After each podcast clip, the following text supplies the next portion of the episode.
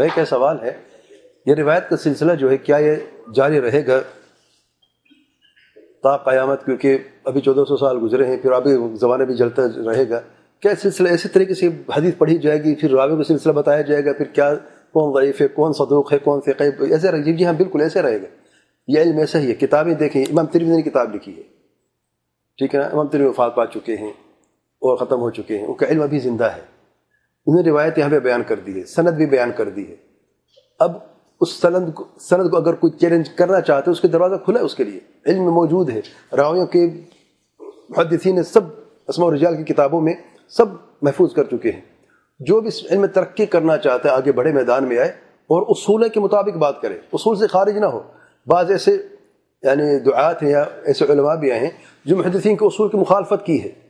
تو کیا قول غیر معتبر ہے، کوئی ماننے کے لیے تیار ہاں کوئی کچھ لوگ پیچھے لگ جاتے ہیں، لیکن جو محدثین کے اصول ہیں، اس کے مطابق جو بات کرتا ہے، تو اس میں ترقی بھی حاصل کر لیتا ہے۔ اور پھر اس کا مقام بھی ہوتا ہے علماء کے نزدیک اور امت میں۔ جسے علامہ البانی رحمہ اللہ کو دیکھ لیں۔ علامہ البانی دور حاضر کیا علماء میں سے ہے اب ہم کہتے ہیں کہ رواہ ابو دعود و صحح البانی سکون ملتا ہے کہ نہیں کہ صحیح ہے۔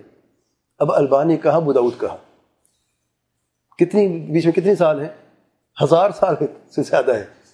اس کے باوجود بھی ہم کہتے ہیں کہ البانی نے صحیح فرمایا۔ البانی نہ تو اس زمانے کا ہے، نہ کبھی ملاقات ہوئی، ہزار سال کے بعد ایک عالم کے حدیث صحیح ہے۔ اور قول بھی معتبر ہوتا ہے۔ کیوں؟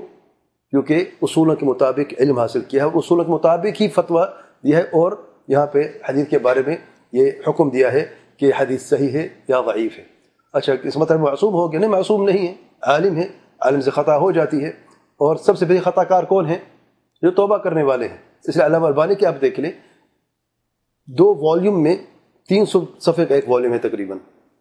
ان کی تراجعات جنہوں نے قرار کیا ہے کہ بعض صحیح حدیث کو ضعیف کہا تھا، غلطی کا اقرار کیا ان کو درست کر دیا زندگی میں وہاں سے پہلے۔ اور بعض صحیح کو حدیث، صحیح کو ضعیف کہا تھا، ان کو درست کر لیا۔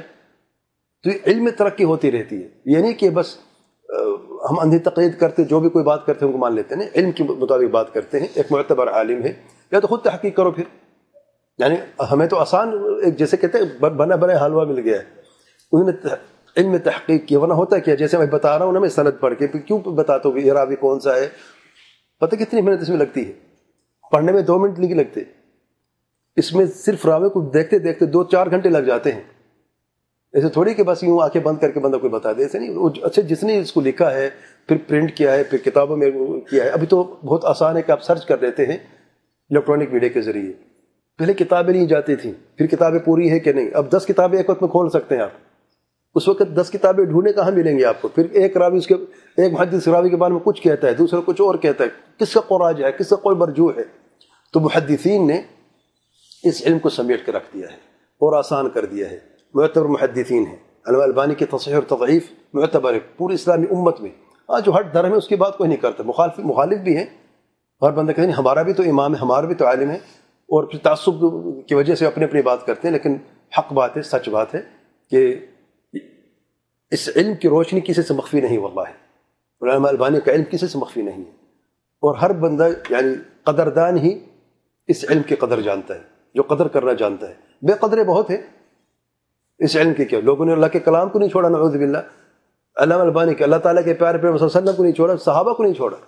تو علماء کی میں کیا کہوں؟ سبحان اللہ ہماری کیا حیثیت ہے؟ اہل تعصب جو ہے وہ اہل تقلید جو ہیں، وہ اپنی منمانی کرتے ہیں اور تعصب کی وجہ سے ہر درمی کی وجہ سے وہ بڑے چاہے تو بڑے عالم کو بھی، سب سے بڑے عالم کو بھی دو لفظ میں گرا دیں۔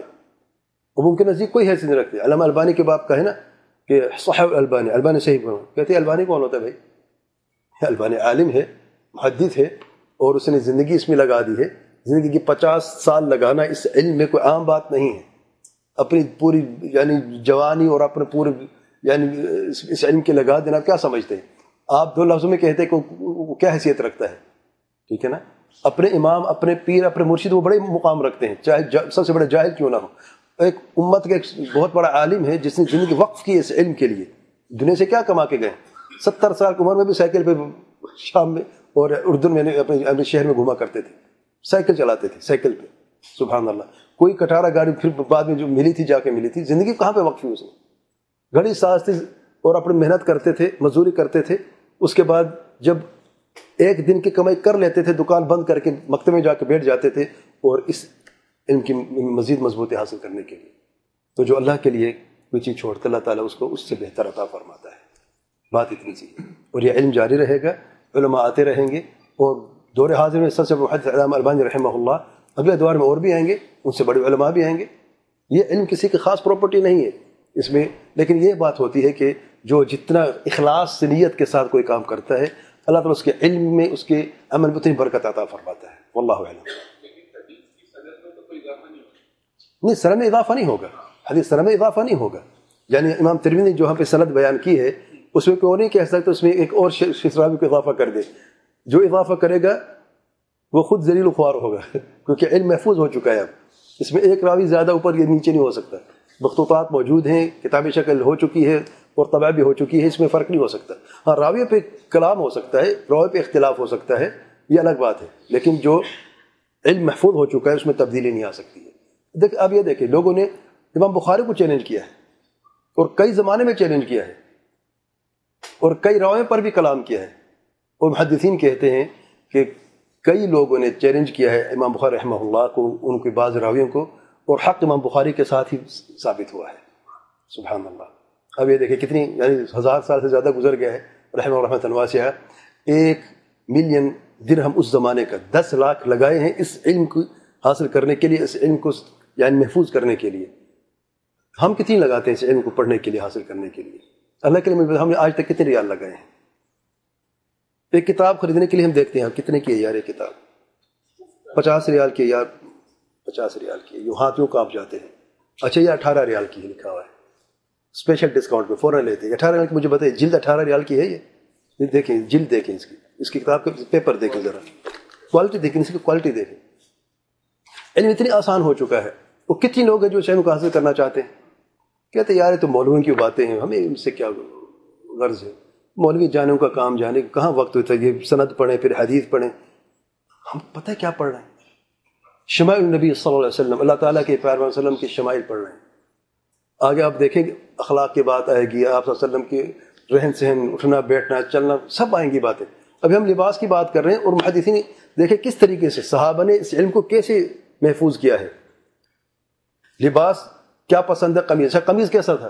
قمیض کافی نہیں تھا؟ نہیں قمیض کے آسین کیسے تھے؟ کہاں تک تھا؟ کیسا تھا؟ اس کا رنگ کیا تھا؟ مجھے بتائے کون ایسا علم محفوظ کرتا ہے؟ تو یہ علم انشاءاللہ جاری رہے گا، علماء بھی آتے رہیں گے، جاتے رہیں گے۔ سوال پھر کیا ہے؟ اپنا محاذ میں دیکھیں ہم کہاں پہ ہیں۔ ہم کن علماء کے پیچھے ہیں؟ اور ہم قیامت کے دن کس کس صف میں کس کے ساتھ کھڑے ہوں گے؟ بات یہ ہے۔ واللہ اعلم، سبحانک اللہم و اشہد ان لا الہ الا انت، استغفرک و اتوب الیک۔